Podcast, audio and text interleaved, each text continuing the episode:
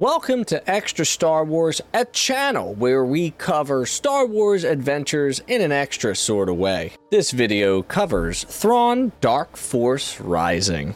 Published in 1992, Dark Force Rising is the second book in a trilogy revolving around Thrawn and our heroes from the Star Wars trilogy. Set about five years from the events of Return of the Jedi, the original Thrawn trilogy is heralded as the official, unofficial sequel of Star Wars despite the Disney acquisition. In the year 2022, we have read this book for the first time. Let's check it out. Welcome to Extra Star Wars. Of course, if you like what you hear so far, don't forget to hit the like button and subscribe to the content.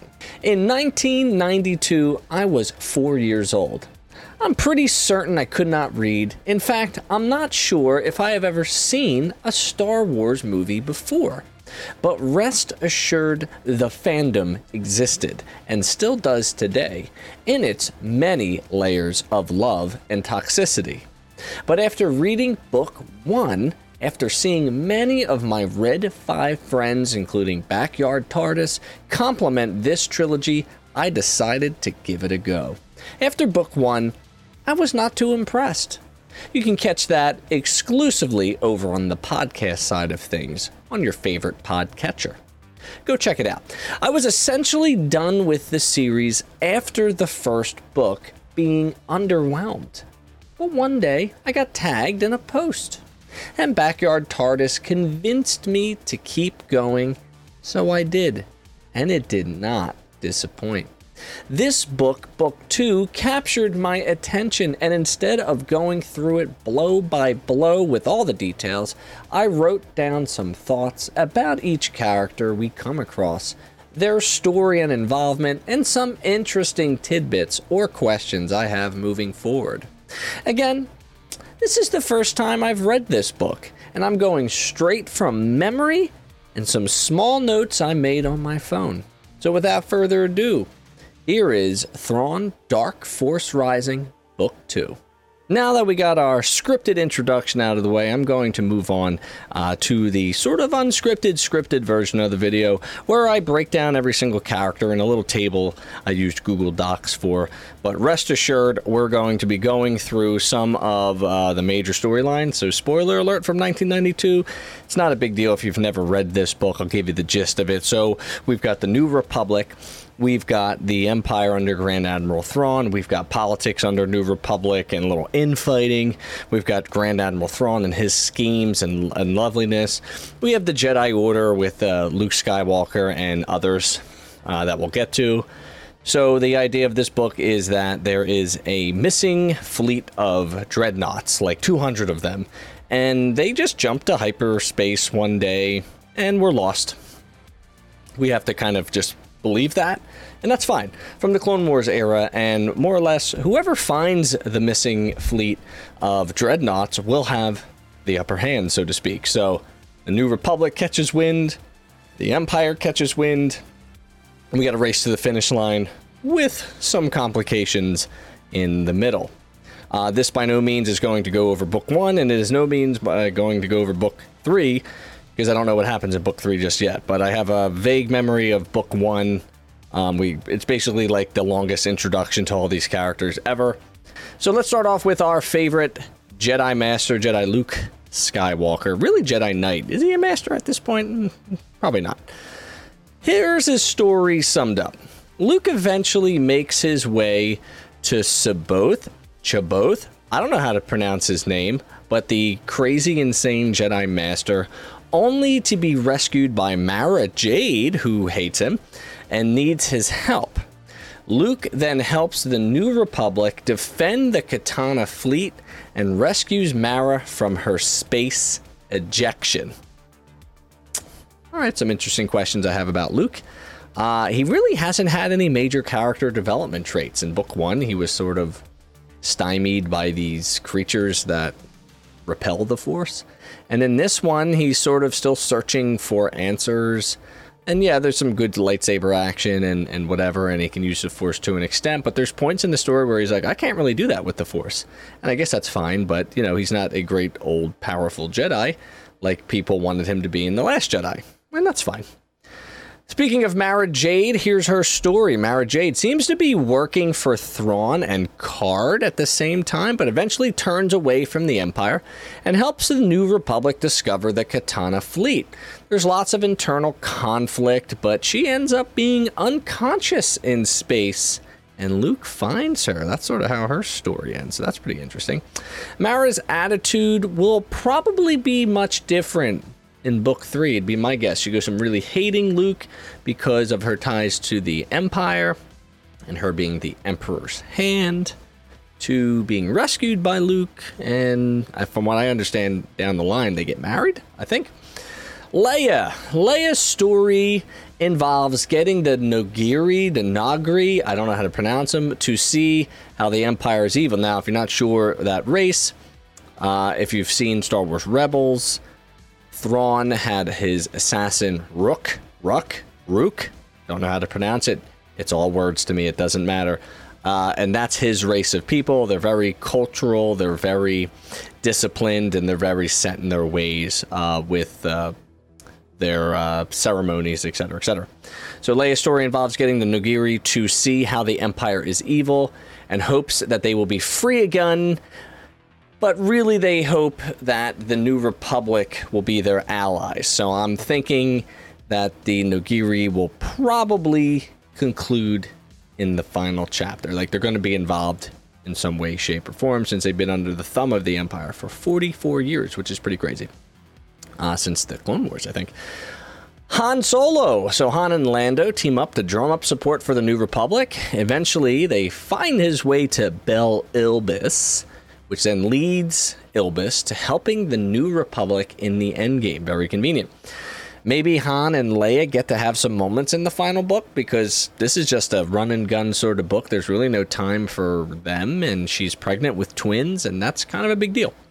Lando Calrissian. Lando still wants to return to his mining operation, but in the end, he joins up with the New Republic. He hung out with Han mostly and then ends up saying, All right, I'll help you out.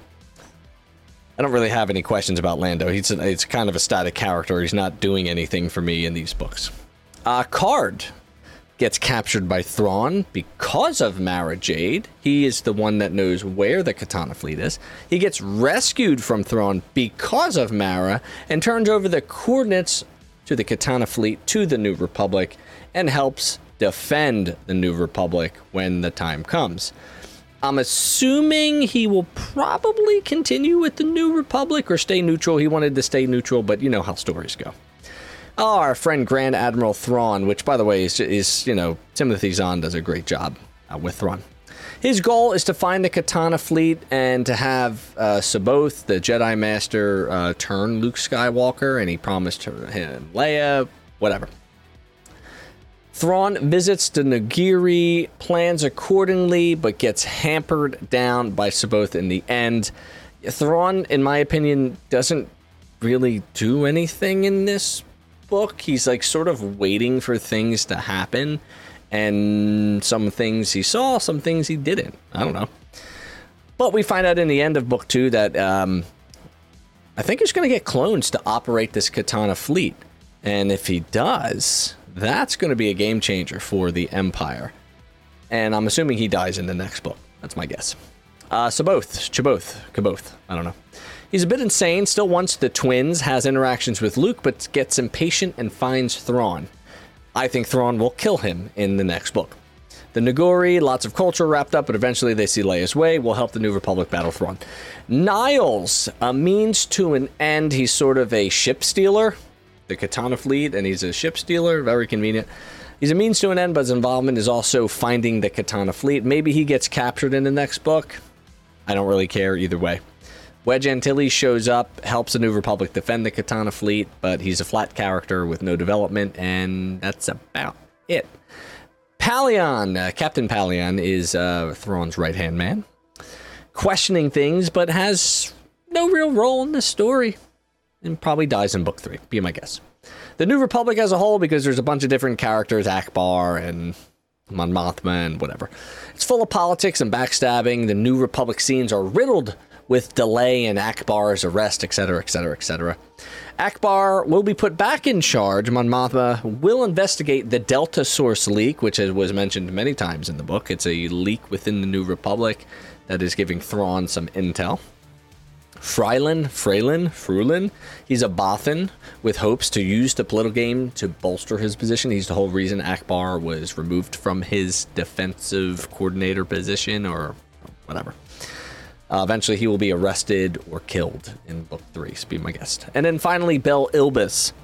Long lost commander from Corellia. He knows Solo from him being a very small child, so we get a little Solo backstory there, which is kind of cool. Uh, they already have six dreadnoughts, and they help the New Republic in the end, so Solo finding him was a good idea. They will officially join the New Republic and interact with Solo again in Book 3. And that is the character analysis and story and questions I have of Dark Force Rising. So, the overall story in Thrawn Dark Force Rising. Thrawn attempts to throw the New Republic into a political infighting as the search for the long lost Katana fleet happens.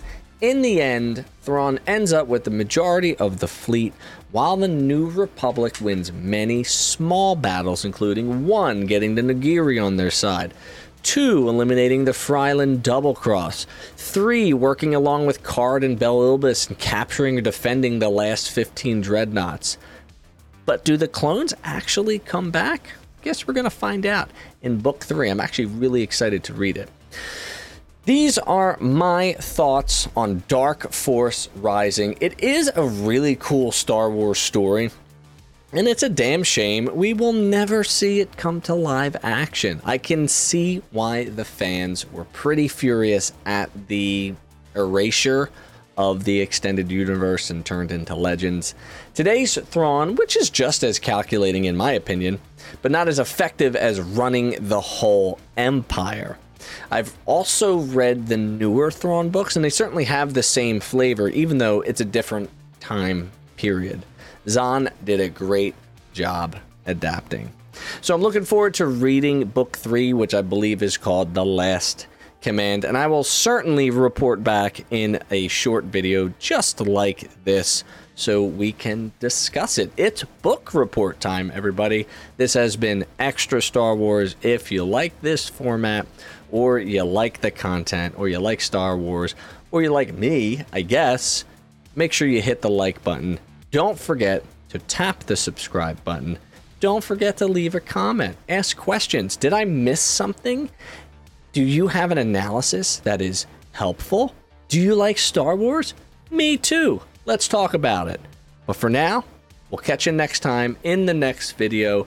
Don't forget to explore the channel, share it out, and we'll see you next time. Yes, I am fake reading for the end.